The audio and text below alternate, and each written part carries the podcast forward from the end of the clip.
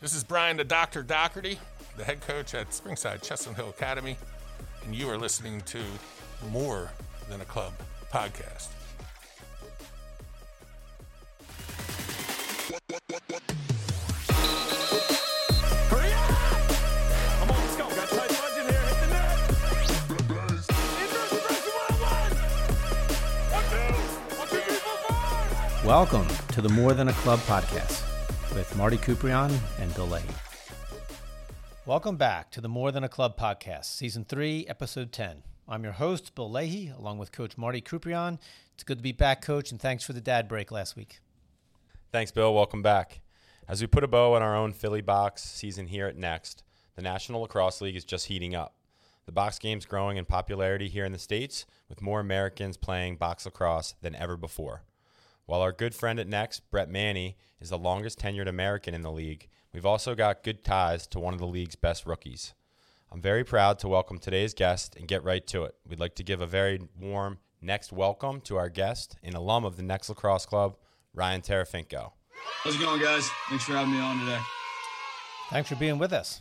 So let's get into your resume, Ryan. Like we normally do with our guests, pretty darn impressive for a twenty-something. Right, Coop?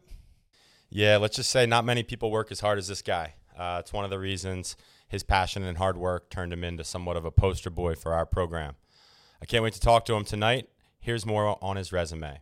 At Wilson High School, Ryan was the twenty sixteen Berks County Player of the Year and first team All-County. A two-time captain, he also played for the Next Lacrosse Club.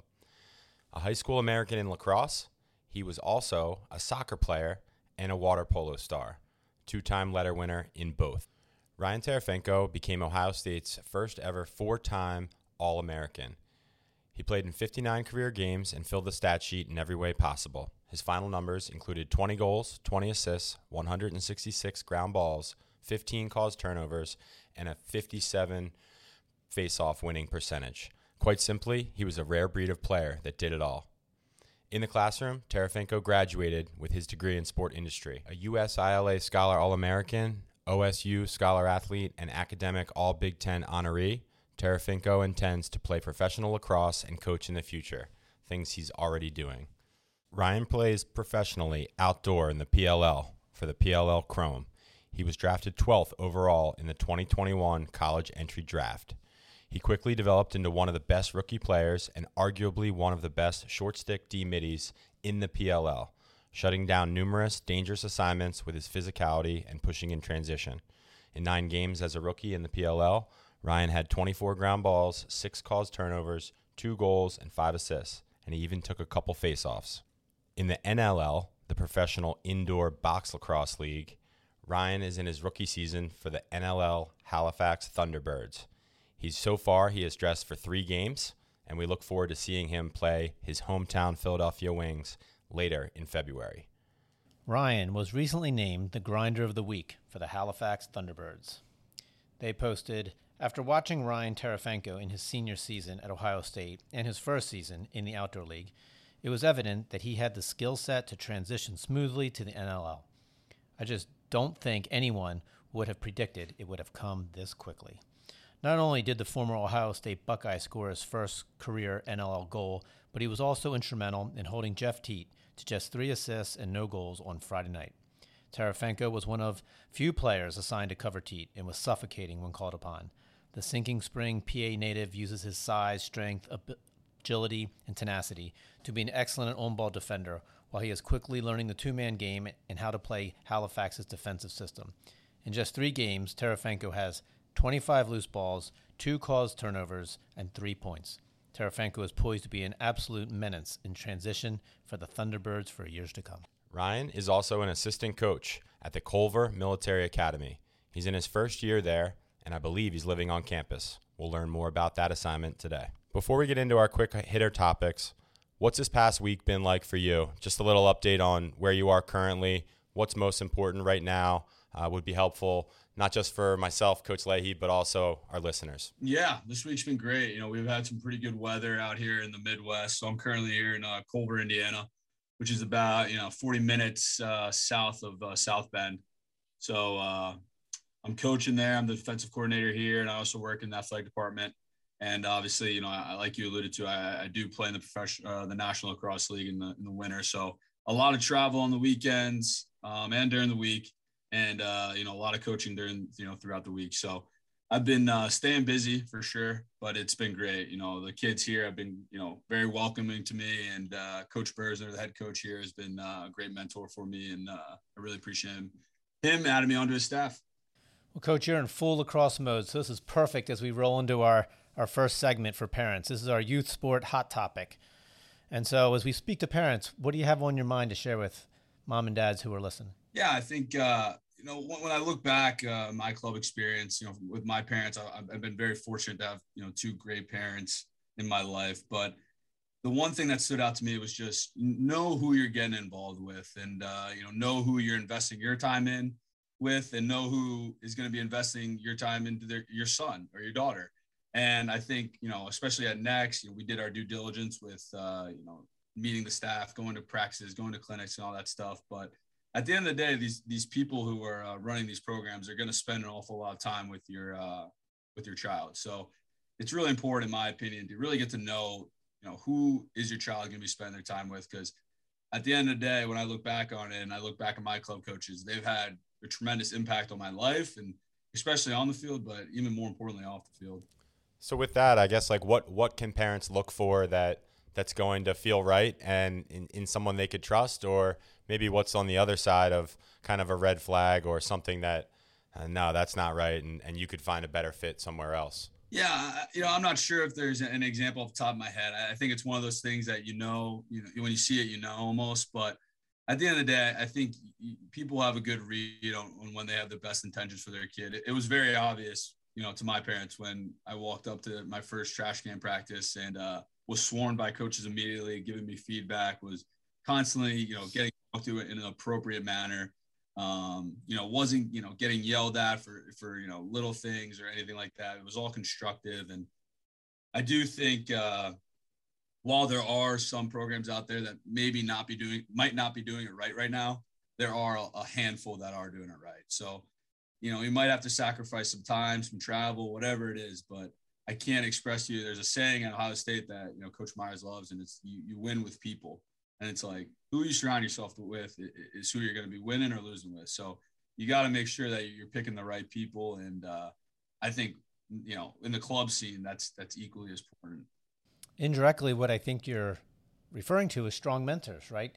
Parents are looking for strong lacrosse mentors to guide their son or daughter when they're out there on the field and when they're traveling. And me and you are both very fortunate to have Coach Myers as as a mentor. Um, can you speak a little bit to, to Coach Myers as a mentor or other significant figures in your history that were lacrosse mentors? Yeah, I mean, the, the original, you know, coaches or mentors, as uh, I said, I think like everyone's O G coaches are their parents, right? So right out the gate, I was just fortunate enough to have two great coaches in the beginning, and uh, they were definitely tough on me, but, you know, they, they treated me, you know, I, super well. They, they supported all my goals. And as I gotten older with life, you know, me and me and Coach Coop, me and Coach Manny, those those guys were mentors.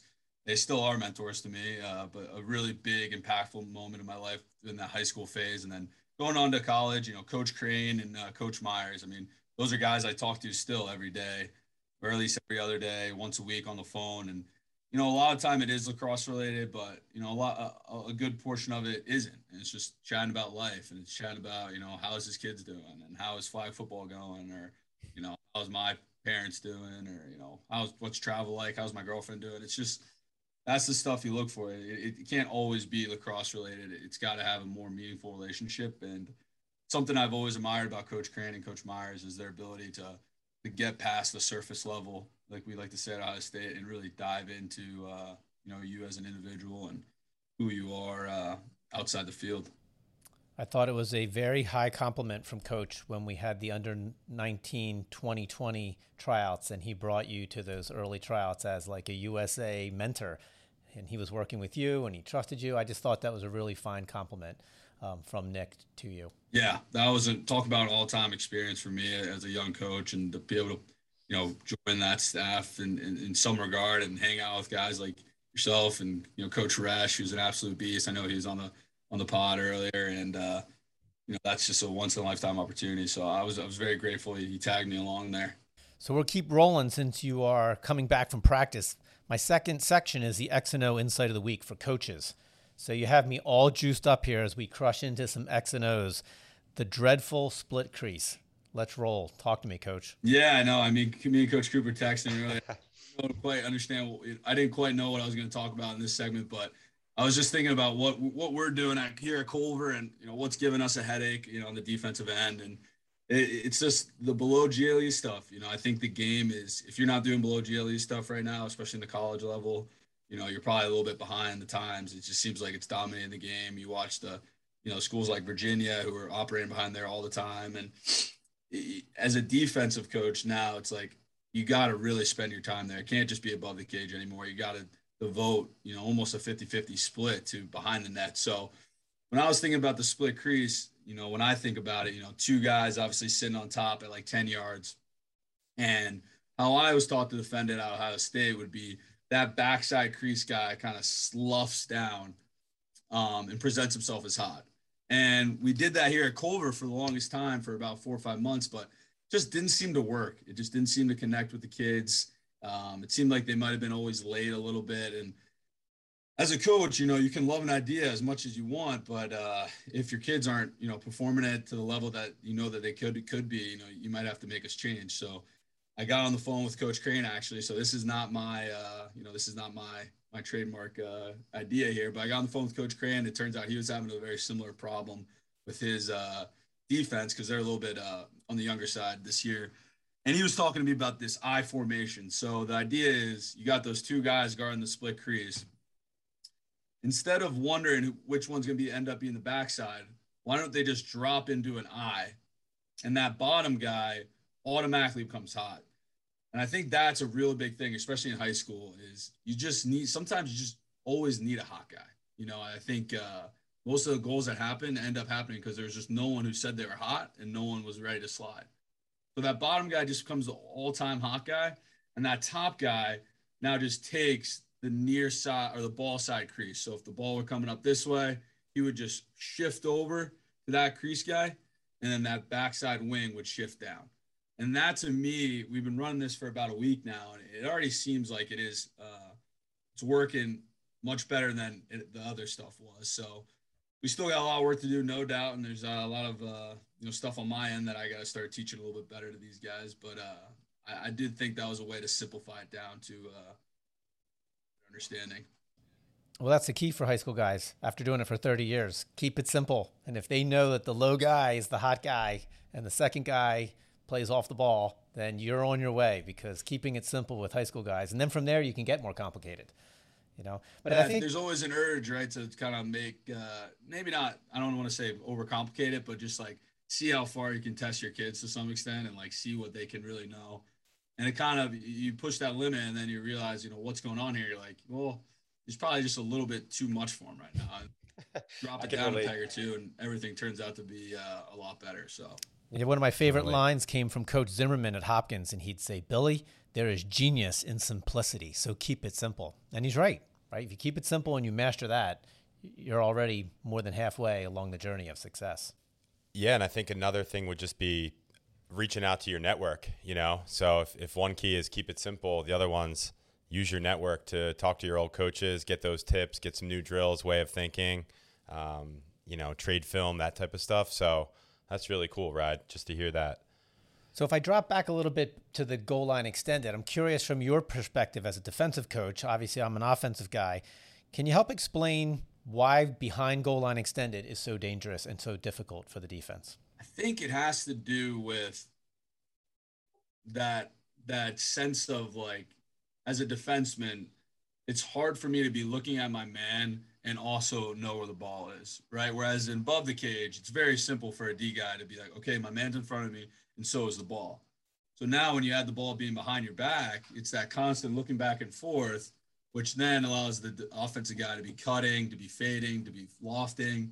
And it just creates so many more variables where above the cage, it's it's just a little bit easier when everything's in front of them. And that's why I think when you put the ball behind the net, you just score a little bit quicker. I, I don't know what it is, but it seems like now that we've added a shot clock to college lacrosse, it, it does seem like uh, teams are going behind the net more. Maybe I'm just maybe overthinking it a little bit. it is weird to say that I played when there was no shot clock. It kind of makes me feel a little bit older than I am, but uh, it's uh, it's funny to see kind of the differences with the shot clock. Well done, young Jedi. You realize I was testing you. You nailed it. It's why it's the defense that has to turn their back, right? When their back's turned, splitting two really is what they're doing is much more complicated. It seems so simple to dodge from behind, and it is, but it creates more havoc than you would think, and you nailed it on your defensive answer. So I think you're ready to go up there at Culver. Well done, rookie. I liked it. Great stuff. Yeah, it's funny because when you were in high school, we used to tell you, hey, there's going to be a shot clock one day, and you'll be that type of guy that gets to stay on the field because you grind. Uh, let's move on to culture building. Uh, let's talk about your experience with the NEXT Lacrosse Club and then Ohio State. Uh, between the two programs, what were some of the constants, you know, that helped make you successful, um, both as a team member, a leader, um, and then individually on your own time? Uh, just share with us, you know, what those cultures were like. Yeah, I mean, culturally, um, Ohio State is uh, it's it's a great ex- – I mean, it's all-time experience. We're in Trader for the World. Um, Coach Myers and his program, what he believes in is, you know, right up my alley. Um, you know, I, I think each culture, if if I was trying to compare the NEXT to the Ohio State, it would be, you know, my one of my favorite quotes is just nothing of great importance can be done alone. And Coach Myers preaches that. I mean, I, I spoke earlier about the "you win with people" quote that's hanging right above his office.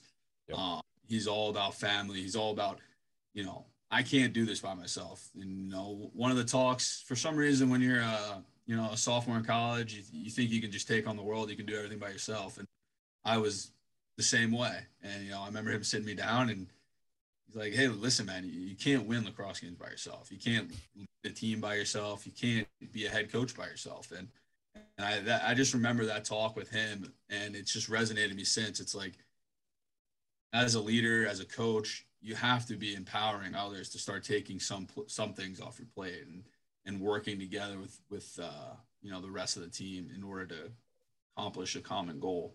So when I think about NEXT, I just think about all the coaches that used to say how unselfishly we played and how much we loved each other and played for each other. And I mean, that's what I remember from my uh, NEXT experience, was just the, the fun that we had together, because there was never a kid who was going over his skis trying to do too much. It was always making the simple plays and, and then celebrating with each other afterwards, which was just all-time memories of mine. So with Coach Myers at Ohio State, obviously like the bastion of great culture, I'll throw out a couple other culture sayings from Coach Myers that we both have in common, and I want your quick response. Ready? Give it a shot? Yeah. E plus R equals O. Yeah, the way you handle situations, right? Event plus response equals outcome. That's a that's Ohio State staple. Team blueprints, having a team br- blueprint. Yep, three pillars in our blueprint. Uh, you know, we we have to memorize those, and puts us on the spot a lot with uh, you know, citing them on, on in the huddles and stuff. So he's all about that stuff, and uh, you know, having physical copies of that stuff that he can give out to each of his players to make sure that they, you know, they're believing it, they're reading it, it's always on their heart. Yeah. One of the things I liked about the blueprint was it helped you measure your team and your own performance against yourself, not your opponent in the scoreboard. So you might have won fifteen to three over, you know, whoever, but then you go back and look at your blueprint and you didn't really have a great game. You played a weak team, you played mediocre, and you didn't live up to the blueprint. So you had a victory, but you had a kind of a semi-growth experience when the blueprint wasn't lived up to. And the opposite's true too. You might have lost a game, played great, and totally lived up to the blueprint. Team was just good. Yeah, it really redefined how we looked at our LaSalle teams, by because we would play some teams that were weaker and we'd have big wins, and you, you weren't growing from that. You were just saying, ah, we won fifteen to one again. It was kind of interesting to go up to the locker room and say, we won today. However, did the guys who get in there today play up to what we had expected of ourselves in writing? And then that was a whole different analysis. And then you then you left the locker room not feeling as good as, as the big victory.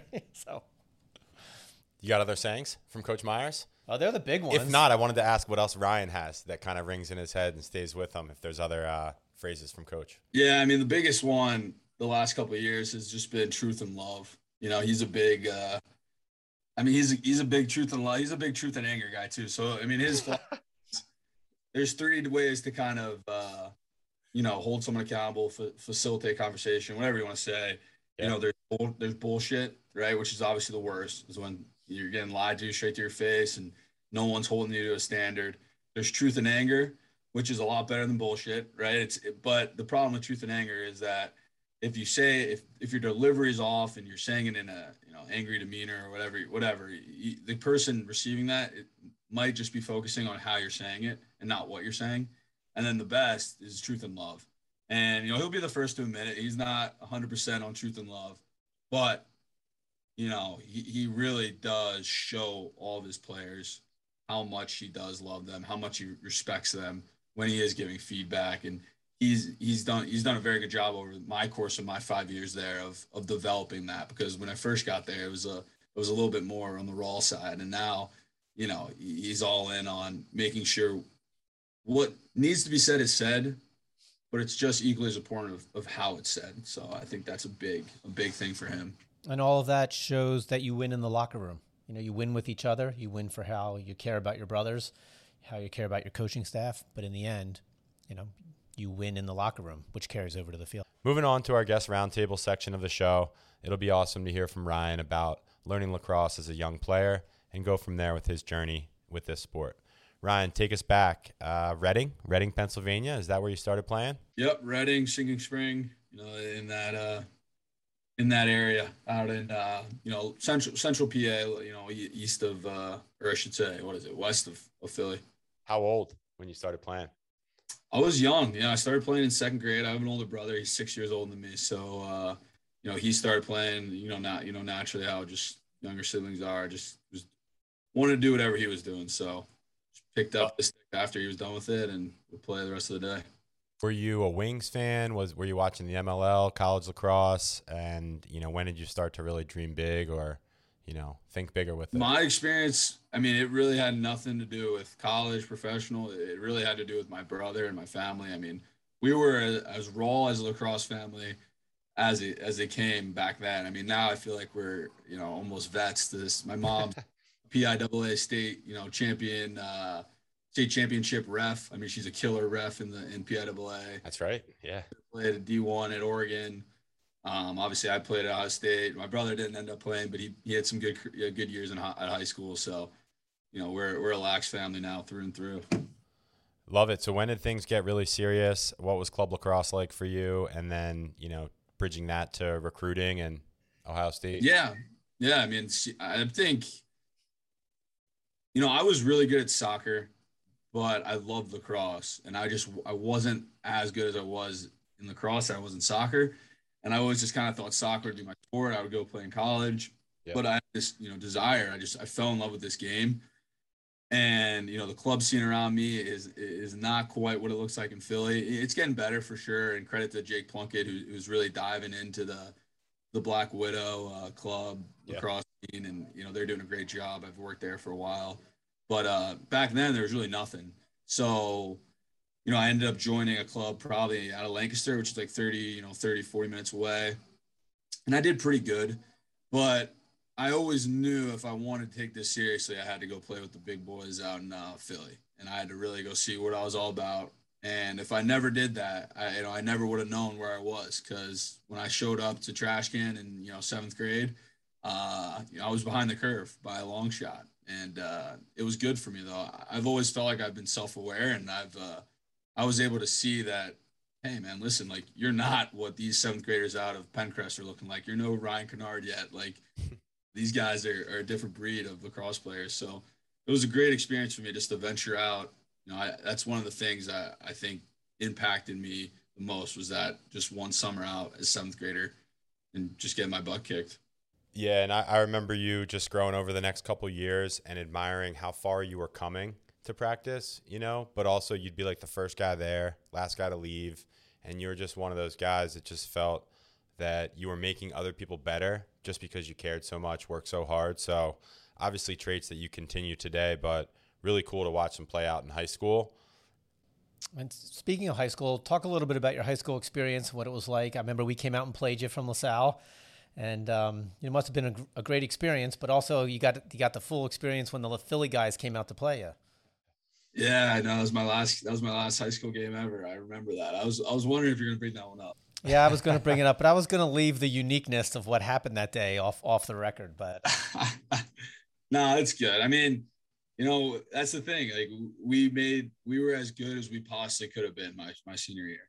You know, but a ceiling, and uh, you know, we, I, I didn't probably want to believe that then. And I wanted to look you in the eyes and say, man, we could have won a state championship. But at the end of the day, like, winning that District three championship, like, you have no idea what that meant to us. And uh, to, to, to win that and, and to, to, to break the streak of losing in that championship game. And man, like, I still get, I still text those, those buddies on that team and just like, holy shit, like, we won that, man. Like, we were the first team in, you know, in Berks County to win that. I remember reading the articles about your team in disbelief, so it was pretty cool. How, how would you describe your leadership of the Wilson team over those years? Yeah, I mean, I was I was wired, uh, I would say, a little differently in high school. I was, you know, straightforward, lacrosse, lacrosse, lacrosse, lacrosse, and I've done a good job of, you know, now in my life creating the balance that that I, that I need to, to keep this going. But at the end of the day, like, they knew, you know, what me and a few other kids on that team were all about. You know, we were Division One lacrosse, going to be Division One lacrosse players. This was kind of our life. This was our, like, last big thing. We had a great team, and w- we really committed to each other. I mean, I remember every week, Saturday in the morning, we would drive out to Shady Maple, which is like this all-you-can-eat buffet, like forty minutes away, and we would spend time doing that. We would have each other over on, the, on our house on the weeknights, eating dinners. It's like we just spent a lot of time with each other. We want to make sure that was the closest team, uh, you know, in Wilson history, because we wanted to see if that was the difference between winning a District three championship or not. And I think at the end of the day, that might have been it. I mean, we had talented teams back, you know, when I was a freshman, sophomore, and we couldn't get it done. And uh, like I said, just, just a great memory. It makes me smile every time thinking about it. Your team was talented, and you were obviously the captain of that team. Talk about a little bit about your recruiting journey. A little bit late, a little unique, and everybody has their own story. So what was yours when it came to the recruiting front? Yeah, mine was, mine was, you know, unique for sure. I think looking back on it, it was kind of crazy what was going on. So it's almost like I'm, I'm, I'm almost more okay with it, how it ended up now. Um, cause I look kind of smart that I had, I had to wait till my junior year, but uh, in all honesty, I didn't have too many options. So maybe not, but it was just, uh, you know, that first summer, it was a summer of growing for me. You know, it was my first summer playing on a Philadelphia based team. I was the worst kid on the team. I had to go learn from all the other kids, and I had to go learn from the coaching staff. And I understood that. I, I didn't necessarily think I was going to get committed that summer. Um, going into the sophomore summer, I felt a lot more confident. I felt like, you know, with these guys, and that's a credit to all the off-season work that Next does with the box. And the, I remember the, the gym days back at E A, like two days a week in the winter with the tennis balls and all that stuff. And I mean, it's just, it was great. Next offered me all those resources where I had no excuse not to get better. The only excuse I had would have been my mom not wanting to drive me, but luckily she was a saint and would drive me, you know, three times a week sometimes. It, it just looks, it's crazy now looking back on that she used to do that stuff for me. But, uh, you know, I know she she doesn't regret it either. So you get recruited to Ohio State. You have so many amazing gifts, one of which is you are a phenomenal athlete. I mean, just a gifted athlete. God gave you special gifts to get up and down that field. You transition to being a freshman, and I've always thought that that's one of the biggest transitional steps as a player from high school to college. What did you think when you arrive at Ohio State? You go to your first practice, you're from Wilson, you're a great athlete, and you have all, all these lacrosse players around you from upstate and Baltimore. And what was that transition like? Overwhelming or ready to go? Where did you fall on the spectrum of transitioning to college ball? I think I think the college part was overwhelming, you know, not being with your parents, living in a dorm. Uh, I think that part got me a little bit more. I love lacrosse to death. Like, I played lacrosse when I was in high school, played wall ball every single day, shoot every single day. So, like, the idea that now I have, like, scheduled lacrosse time, it was great. I loved it. Um, in terms of, like, the first couple weeks, my advice for, you know, incoming freshmen would just be, like, do what you're really good at. So, like, I came in and I was in really good shape. So on the run test, I ran as hard as I possibly could, and that got the coach's attention. Like, that got him, like, thinking, like, oh, okay, this kid's here. This kid's serious. Like, he obviously took the time. Like, if you have a good stick, crush the wall ball test, right? If you're really good at school, crush all that stuff that first semester. Like, just do what you're really good at, and that first semester will go by a lot easier. For me, I, like I said, I think the the, the the actual living off, you know, away from my parents and all that stuff, feeding myself, going to get my own meals was probably the bigger transition than lacrosse piece. Well, I'll be honest with you. The first time I saw you play, because obviously we were scouting you for the game, and I'm watching film, and I was like, my Lord, he is a born D-middie. Of course, you grew into being a good offensive player as well, so compliments to your growth and change and hard work. But I was like, you know, offensive players who fail as a midfielder, if they're athletic, I make them a D-middie. Like, the offensive guys who don't work out have a fallback plan. But when I watch some guys who are like a D-middie, they don't have a fallback plan. They're just slashing you and pissed off. You yeah, think and that, then they yeah, end up on the bench. The I watched you. you play, and I was like, man, if that guy doesn't become an offensive player, he's a natural-born D-middie. And you just crushed it from your freshman year all the way through to, I'm reading about your success in Halifax, shutting down Teat. Like, you were almost like just born to do this and do it really well. There was no fallback plan. It was, this is what I do. I'm going to crush it. I actually might even get better offensively, which, of course, you did. And that was my first thoughts when I watched you. I was like, man, that is what he does and does it really well. So take that as a compliment. Any humble opinions on that um, pumping your tires right there? No, I mean, that's just the the whole getting better stuff is just a credit to the environment that Coach Myers breeds at Ohio State. Like, we don't call them D-mids. Like, I saw Coach Coop said, no, it's like, we don't call them D-mids. They're sled dogs. And, like, being a sled dog at Ohio State, and it sounds corny, is like a, it's an honor. It's like a privilege. Sure. And we take that seriously. And, like, there aren't people, there are people who are O-mids who are like, oh, put him at D-mid. And, like, our sled dog group is like, there's no way you can be a sled dog. Yeah, he doesn't belong. Not worthy. It's just like, we don't let just anyone be a sled dog at Ohio State. Like, you look at the history of Ohio State, there's so many good ones that have come out um, in the last, you know, ten, eight, ten years. It's just, that's the environment that we have there. So it was awesome to be a part of something like that. But even sled dogs get hurt. You want to talk a little bit about your first big injury? Yeah. You know, it's something I, I still think about a lot. I'm not lying to you. I, uh, you know, for those who don't know, I, I played majority of my freshman year. Um, three games before we ended up making to the national championship, I ended up torn, tearing my A C L. I actually broke my thumb, uh, you know, two games oh, before. Yeah. So I have a funny picture of, uh, you know, me, they made hand, they made hands, they special crutches for me because I had a broken thumb, cast all up my arm, and I was on crutches. So it was a, quite a sight, but uh, I could play with the thumb. As soon as the knee happened, I, I, I was told I, I can't play any longer. And I went from, you know, I was, it was just the lowest point of my athletic career. You know, no, no lying about it. Uh, it was, it was hurt, painful, you know, to my soul, just letting my teammates down. But at the end of the day, like, you can complain and be sad all you want. Like, we still got games to win, and we still did have games to win. And we ended up beating Duke without me, beating Towson without me.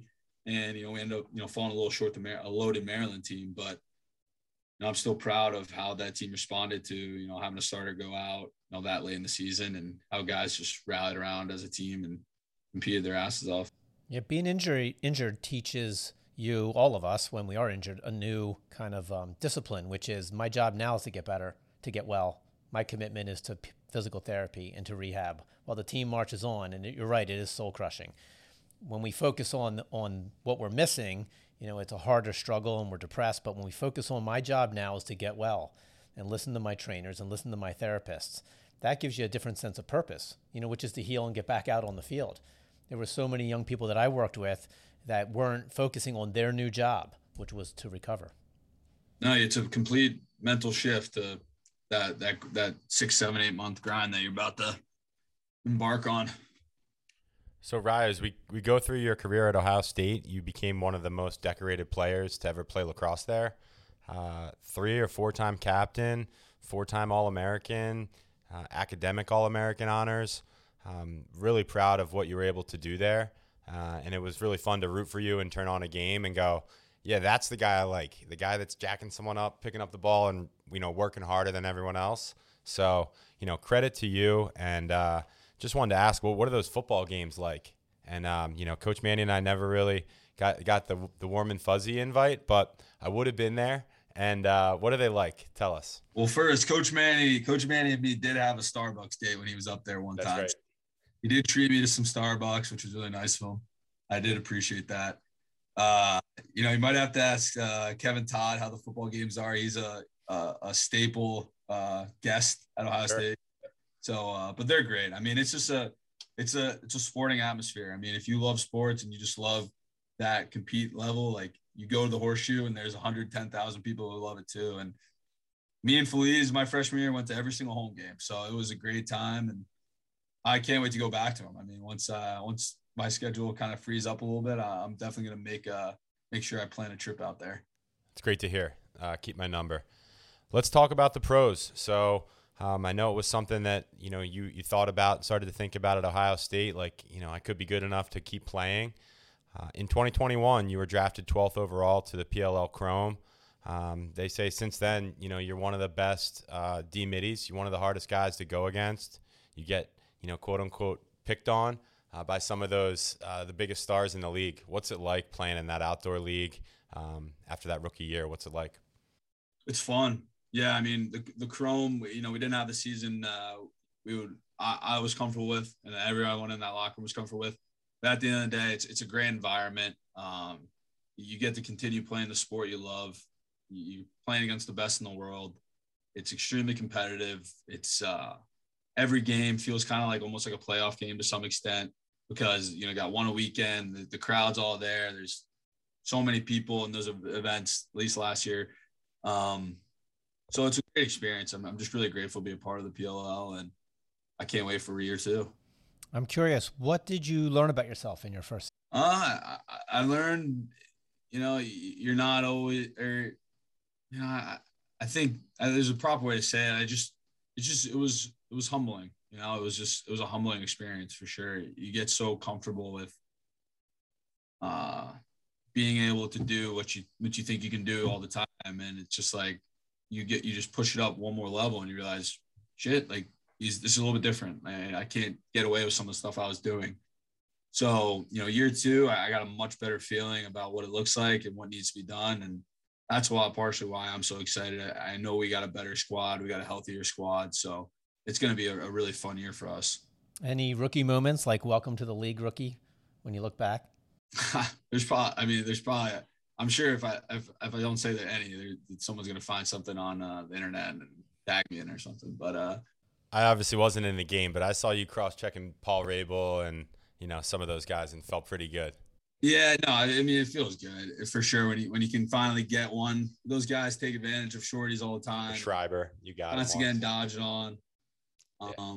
I think the the Archers game is just a moment where I was like, wow, like I can I can do this. Like sometimes I was playing through some injuries. They, they all got resolved uh, after the season, which was good. But there's there's self doubt. I mean, it's human nature to have self doubt kind of creep in the back of your mind. And I did have some games where I was like, wow, like, damn, I can compete in this league and I can be an impactful player. And those, to me, I remember more because they were more like clear moments where I thought to myself, you know, I can do this. I, I do belong here. It's great for our young athletes to hear. Let's talk about the indoor league, uh, the National Lacrosse League. You got drafted to the Halifax Thunderbirds. First off, where's Halifax? And second, how's it going for you? Halifax is uh, Nova Scotia, Canada. So Uh, what is that? It's uh, east of Maine. They're in a different time zone, which is okay. They're an hour ahead of Eastern Standard helpful. Time Zone. Yeah, no, it's it's. I didn't realize it until I went there, but uh, it's been going good. The, the the indoor game brings me back to my freshman year roots of uh, high school. It's just like completely, you know, you're you're almost starting over, and that's why I love it so much. It's a challenge. You know, I got practice squad the first two games. Yeah, that's humbling in itself. Uh, But it's also like, it's also like, you know, why would, why do I believe, why, why would I not get practice squad? Like these guys have been doing it for their whole lives. I got to do my time and I got to go to these practices. I got to learn from these guys. I'm fortunate enough to be on one of the more talented teams in the league. So it's like, you just gotta, you just gotta do your time. And these last two games have been great. You know, I'm far from perfect and I make a lot of mistakes, but I just keep my head down, play as hard as I can, and pick up as many ground balls as I can. So it's been a lot of fun. I'm I'm really enjoying it. And you've played with a bunch of Canadians. I mean, from LeClaire all the way to Halifax. Now, what have you learned by playing with Canadians? Like, how are they different, and how have you grown being their teammate? Yeah, I mean, my two two of my best friends from school and just in life now are Canadians. Jeff Henrik, he plays for the Swarm, and Trey, he plays for uh, San Diego. And I, I think Canadians, they're just – they're – they're, I love them. I mean, they're tough as nails. I very rarely meet anyone, any Canadians who aren't super tough. They, they love lacrosse. They're, they're grinders. They've all put in the hours of work on their sticks, because you can just tell when they pick up a stick, how, how well and how much time they spent on it. And I just think they're like, they're loyal. They're just, you know, they, they don't, they're, they're like introverted to some extent, but they're extremely like just loyal to, to you. If you treat them well and you, and you show that you care about what you're doing and, and what you're trying to accomplish together, which I, which I really appreciate. Love it, Ryan. Uh, continued success with the uh, Thunderbirds. I know it's one of the deepest rosters in the league, but um, keep doing what you're doing, and uh, we'll be there to watch you on February twenty-sixth when you play the Wings. Ryan, let us in a little bit more on the coaching career. You know, when did those aspirations start? W- what steps have you been taking? And, uh, you know, what what's your why? Yeah, to me, the, the coaching and being involved in lacrosse started young. Uh, I just... I tell people all the time, I just, I love this game so much. It's given me so much. It's, it's introduced me to my best friends, you know, some great mentors. It's provided me education, an opportunity to play the sport I love for a living. Um, I just can't see myself not being a part of it in some aspect throughout my entire life. Coaching is, is, is uh, it brings me the same type of enjoyment that playing does, in just a little bit different fashion. Um, I, My desire to become a coach comes from my background. I mean, I always tell this to people, I'm a product of, of good coaching. And, um, you know, from next, from guys pouring into me, like you're, you know, Coach Coop, yourself, uh, you know, Coach Manny, Coach Nux, Cat, Castle, all those guys. I mean, I'm a product of good coaching. I, I stated earlier how my first coaches were my parents. Yeah, I'm a product of that good coaching. And if I can have some similar effect on young individuals that these amazing coaches have had in my life, uh, to me, that's just the ultimate goal, I guess, in, in my career. Um, so that's kind of the why of why I started, uh, why I want to pursue this coaching uh, career full time eventually. Yeah, I was having fun texting with you last week. I had a memory pop up on my phone six years ago. You know, that date you were at Mainline Sports Center with me coaching the twenty-fours and twenty-fives of Next, you know, and it, it kind of, the picture looks like the Bad News Bears or something, but some of those kids are like all Central League and things like that. Um, and you were a college kid. So I guess, you know, if you were on my staff or we were on staff at Culver together, what are some pet peeves that you have of kids at practice that like you can't stand, or what are some things that get you fired up? You know, two sides of that coin for Coach Tarafinko. Or Coach Terry. I mean, I'll start. I'll start with the positives. Always. I mean, something that gets me fired up is just a defenseman arriving really hard on someone's hands. I mean, that. Yeah. If there's quite something else that gets me more fired up than that. We had a couple instances today, honestly, where we got some nice timely slides on the back of the helmets and just arrived, and you could hear it, you know, from a couple yards away, which is just really gets me going. So that's probably my biggest one that, that I'm into. Some pet peeves. I mean, I. I, I'm not a fan of coaching energy. You know, I think a lot of coaches would say that uh, you have to, you know, it, it, it, you just have to sometimes. But, you know, if you don't come out excited to be out on the field playing the sport that, that you love, it just doesn't make sense to me, right? Like I can't compute with that. So yeah. I think energy, lack of energy during practice is probably my biggest pet peeve. Um, it's tough here because they play a lot of lacrosse, so you kind of have to massage that a little differently, but there is a, a general standard of energy that I like to uh, have at, you know, practice, especially when it's just individual D, D work. Um, so that's probably my biggest one. I'm curious, non-negotiables, big thing for Coach Myers, Coach Leahy, Culver, have any, or you, non-negotiables? If you want to play here, this is not negotiable. Yeah. I mean, my non-negotiables will probably sound like a lot like uh, Coach Myers in all honesty, but, uh, just because I believe in believe in that same stuff as him, uh, especially when it comes to that kind of stuff. Uh, I would say, you know, for defensemen, it would be arriving, like I said, hard. I mean, we want a Culver defenseman. You know, we want people not to want to get slid by us, slid to by us. So the only way to do that is to really arrive with some hate.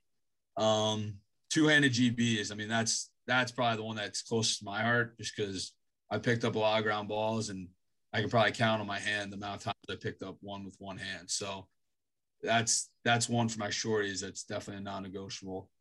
Um, I got one one for us, putting our palms up, right? Looking at the referee, putting our palms up, like we have something to say to the ref, like the ref's wrong. Yeah, that that one. Uh, yeah, you, you'll find you'll find yourself in a little pickle if you did that at Ohio State. We haven't had a game, a full on game yet at Culver, so I'm hoping they know better than to do that. But uh, yeah, that's a, that's a big no no at Ohio State. My favorite section of every show, Coach, is our rapid fire next homework. Let's go! This is where I'm going to ask for you to deliver a little quick homework segment to our three categories of listeners: parents, coaches, and players. So you ready? You ready to do this? Yes, sir. All right, here we go. What homework do you have for a parent who's listening? Yeah, the parent, I would just say, do your research. You know, figure out wh- what programs you have available to you in, in, a, in a certain radius, and do your homework. You know, one quick story. I know I mentioned about, you know, how do you know the nice programs from the not so nice programs? Um, When I was in seventh grade, I was at a camp in Georgetown Academy, and my parents were like forty minutes late. And it would have been very easy for this individual to just be like, you know, you got a phone, like you're good. But Brett Manny waited for forty minutes. He didn't know me at all. And he waited by my side for forty minutes till my parents came. And it's like, that time that I got to talk to him, he's, and we were talking about the next job. He's like, yeah, I think they want me to coach the twenty sixteens. I was just like, that's sweet. Like, I want to, I want to play for that. And it was just a funny, you know, story that we had, but like, that's, that's the type of people that you want to, you want your kids to be around. And my mom and dad, I mean, when they came and picked me up and saw that this, this guy waited for forty-five minutes on a Saturday or Sunday, we're hooked, you know, sold. Nice. Nice. Homework for coaches who are listening. Yeah. My homework for coaches would just be have one, one genuine conversation, not about lacrosse, with one of your players, you know, this week. You know, try to make it not surface level, you know, have a meaningful conversation, not just say, hey, how are you? You know, get a little deeper, you know, with your players. You know, what kind of struggles are you facing right now? What can I do to help you alleviate those struggles? Those are all good ways to start, but I think too, not just coaches, it's too much nowadays, it's just too much surface level, uh, you know, communication amongst people. And what homework do you have for a player who is listening? My homework for a player would just be get in the habit of trying to find a way to get a little bit better each day. You know, it's not always going to be wall ball. It's not always going to be, you know, shooting. No, some days it might just be, maybe I'll do yoga for a day. Maybe I'll do, you know, I'll stretch for an extra twenty minutes this today. And I just think like when you can trick your brain into like, this was a productive thing that I, I needed to do and I did it. You can kind of create, start to create that reward system internally where it's like, man, I'm going to keep doing one really productive thing each day. And then those start stacking up and eventually you're doing two or three. So, but you got to start somewhere. So just do one thing each day that gets you a little bit better to where you want to go. And last, what are you currently reading or listening to these days? I am not currently reading anything, unfortunately. I, I feel like I've been swarmed with time. It's a bad excuse and I need to get, uh, need to get my hands on something. Something I have read that I will always recommend is uh, Extreme Ownership. And I read that uh, in college, read that again after college when I graduated. It's by uh, Jocko Willink. Willink. I might be pronouncing it wrong. Major podcast guy. Yeah. And he, it's just a badass book. Man, I, I loved it front to back and has some great lessons on there. And anyone who hasn't read it must read. Great yeah, work. Thanks, Ryan. Thanks, I'm, I'm going to send you a book uh, just as a recommendation along with some gear as a thank you. So text me your dorm ad- address there over at Culver. Uh, I got uh, my own apartment. That's what you're saying on the podcast. We'll see. We'll see. No, that's awesome. Good for you. Uh, Ryan, this has been really cool. So thanks for your time. We're really rooting for Culver this spring um, and excited to watch you grow as a coach over the next few years. Hopefully Haverford gets to meet Culver somewhere along the way, so Coach Manny and I can can face up against you. Wishing you luck in the N L L with the Halifax Thunder. Uh, call to action for the next family, February twenty-sixth. We'll be in the house to watch you. Hope to see you at the at the bar post game. Um, that would be great to see your parents there too. Coach Leahy, any final thoughts for Ryan? You made us all very proud as a N E X T graduate. Thanks, Coach. Good work. I appreciate you guys. Thank you. Yeah, much love for our producer, Justin, co-host Bill Leahy, and our special guest, Ryan Tarafinko. This is Coach Coop. We're closing down episode ten of season three. and signing off from the NEXT headquarters in Conshohocken, Pennsylvania. Thank you for listening. Great job, Coach. You're a natural.